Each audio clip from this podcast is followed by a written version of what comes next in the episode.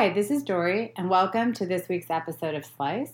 We're continuing on with the forgiveness series with Natalie Kustrick. Hi, Natalie. Hi, Dory. So, in the last episode, we said that the next episode would be about the steps to forgiveness. But when we spoke about it, we realized that before you have the steps to forgiveness, you have to have the readiness to forgive. And you need to have clarity. What we're going to talk about today are the questions that we need to ask ourselves to determine our readiness and our clarity to forgive. So, the first question is what is the cost of not forgiving? Not forgiving is really expensive in the energy, psychology of what it holds. Let me give you a couple of things that you might not actually have considered as to what the cost might be from a mental health perspective. Addiction could be one of the costs to not forgiving. Bad relationships. The risk of repeating the dynamics that have hurt you in the past. Over and over again, being a hamster in a cage. And ultimately, the cost on your health. When you're holding on to negative emotions like anger, fear, jealousy, rage, there's an impact on your physical health and your long term well being. These are all things that you have to consider when you are preparing to forgive. Mm-hmm. Yeah. It's real. Yeah. And the last thing I would say to that is also just staying stuck, you know, and you might notice that your life isn't moving in the direction that you want, or the relationships that you have are not moving in the direction that you want. Right. This might be a great opportunity by asking this question is to examine your life and see where are you stuck? Where has your life become stagnant? Is it your career? Is it your relationships? Is it your view on the world and what you allow yourself to have or not have? Right. And what that might look like is people treat me bad all the time. It doesn't matter what I do, I'll never find the love I want. It doesn't matter how hard I try, I'll never be good enough. It's belief systems like that that fall into a category where there is forgiveness needed. And it's those kind of belief systems that create the addiction, the repetitive patterning in relationships, a codependency, health problems. Here's another question to ask Is the desire for something different, bigger, than my desire to hold on to resentment. You're not going to forgive unless that happens because it's going to feel like there's no reason to. You're doing just fine, getting by, things are good enough. So what? Me and my wife fight all the time, or so what? It's like, I can handle it. I only see my parents once a year, so I just suck it up through the whole time and drink the whole trip, or just keep eating or in avoiding and just, you know, making it through the other piece of this issue is what am I worth? Because that's what this is, right? If you don't have the desire for change, you're in avoidance of, of experiencing discomfort in your life. That means that you think that where you are is just a okay and unnecessary to change, regardless of the alarms potentially going off in your life. The next question to ask is How is not forgiving helping you? Like, what are the benefits of it? And whenever I propose this question, people are like, what are you talking about? There's no benefits to it. There's no benefit to it. And what I want to say is that it's just not true because there's always the polar side to everything that we do. So we have a benefit to forgive and we have a benefit not to forgive in everything that we do. Okay? So it's really important to ask yourself what that is. And it's a much harder question. And one of the biggest things that we see in our practice is how they like to connect through negative connections. Like, it's much easier to get someone to join you about how horrible your workday was and how mean your boss is and how shitty it is to work those hours and the BS that you have to put up with because everybody seems to be able to join in with you there. But if you walk up to somebody and you go, oh my God, my life is amazing. I had the best day. I work with the coolest people. People are like, Oh, well, good for you. That's nice to hear. so it's not really, people don't really like to join That you. is sadly very true. It's sadly very true. People don't really want to join you in your success a lot of times. I mean, hopefully you all have people that do, but in general, people don't.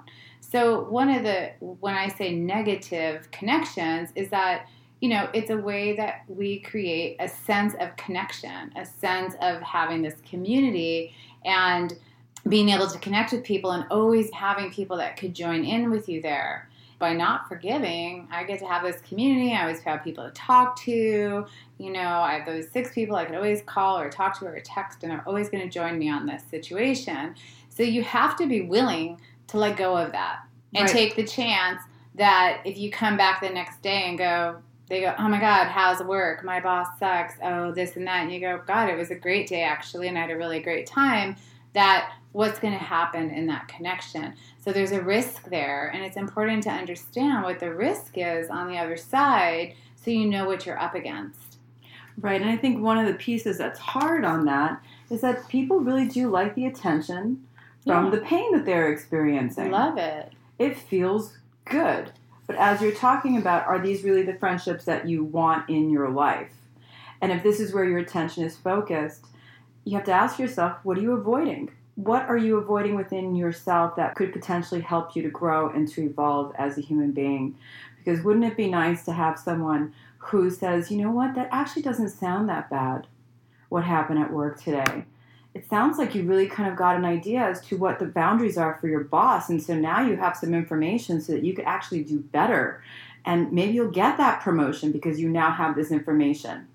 When you, someone speaks to you in this way, you now have an opportunity to take that information in, digest it, and to start behaving and speaking and connecting in a very different way that could lead to some really positive consequences for you at work. I just want to add one more thing to this is that when you join through negativity, it does not elevate you.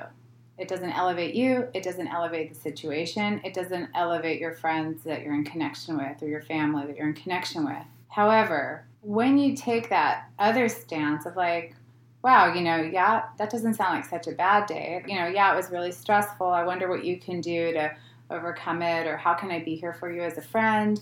and I'm really trying to be more positive in my life. So I want to talk about what we can do to change it and how I can make it better than to just talk about how bad it is. What happens there is that you elevate the situation. You create an incredible discomfort, but it also gives opportunity in the moment for both people or all people involved. And because all of you are buying into this is how we're going to connect. So at that moment, you really can be the catalyst of growth. The next question is Can you look at the big picture? Are you able to pan out from the current situation that you're in and look at the bird's eye view of what is actually taking place so that you can take in all of the possibilities? This is often very challenging for people to do. And the reason that it's so challenging is that the focus really becomes the problem, the pain, which really is a small picture view. It's you are trapped, the emotional pain of the experience that you've just had, which blocks your ability to see the wider view, the lessons that are potentially in there for you, and the possibilities for change and for growth that exist within the pain. Right. So the bird's eye view creates all the possibilities, and the small focus view is where you feel trapped. I'm thinking it would be helpful to give like an example of what that means by looking at these two different perspectives. Do you have an example? Actually, I do. A few months ago, I received a text message from a friend, Not me. different friend, who was really upset with me. And in her message, she told me that I was an awful friend.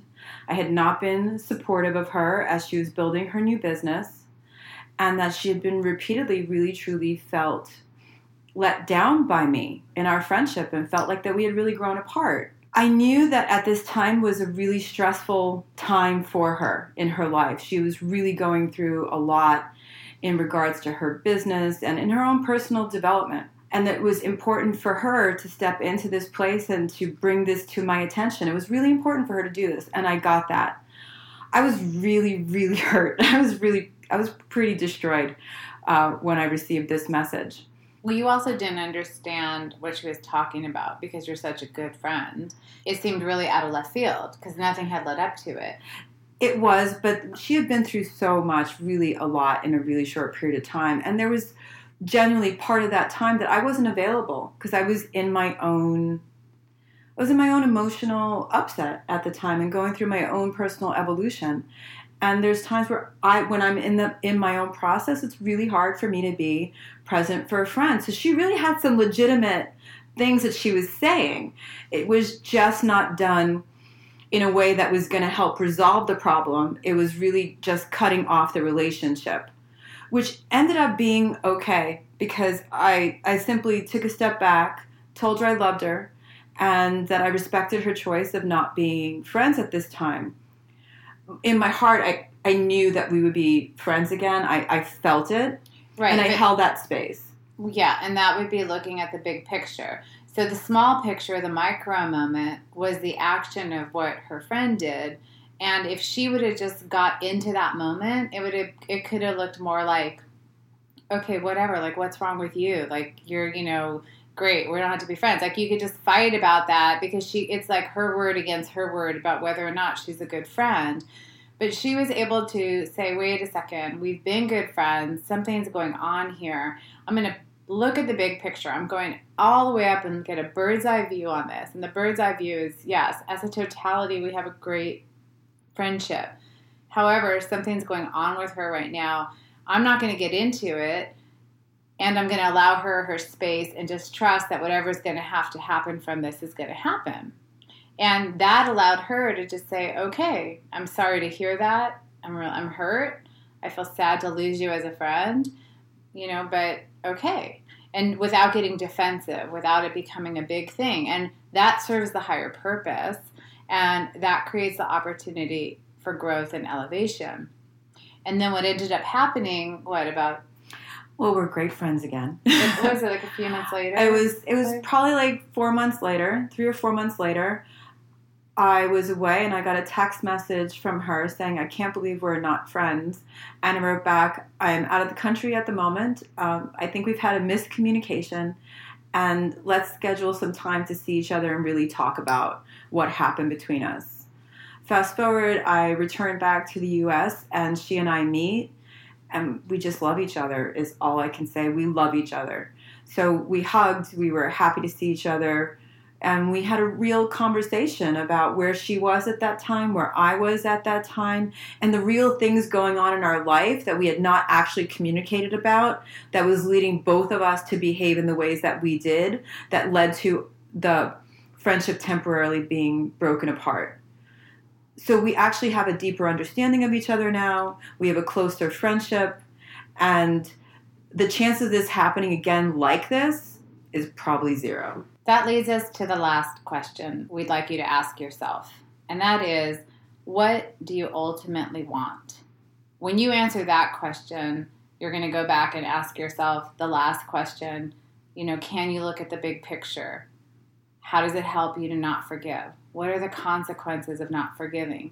All these questions that we've gone over are going to help you in this one big question is what do you ultimately want? Forgiveness is a choice. And believe it or not, within the act of forgiveness, there's a bigger goal. There is something much greater that you are working towards by choosing to forgive. So, this is a really, really important question. When you're looking at your motivation, what, what's my motivation to forgive? Your motivation is going to be whatever this goal is that you have set for yourself. It's your guiding force so that you can do the difficult act of forgiving a person. Yeah, and there's one more thing I want to add to what we're talking about with forgiveness that kind of adds on to Natalie's story about her friend is to remember that most conflicts that happen have to do with a lack of communication and a misunderstanding.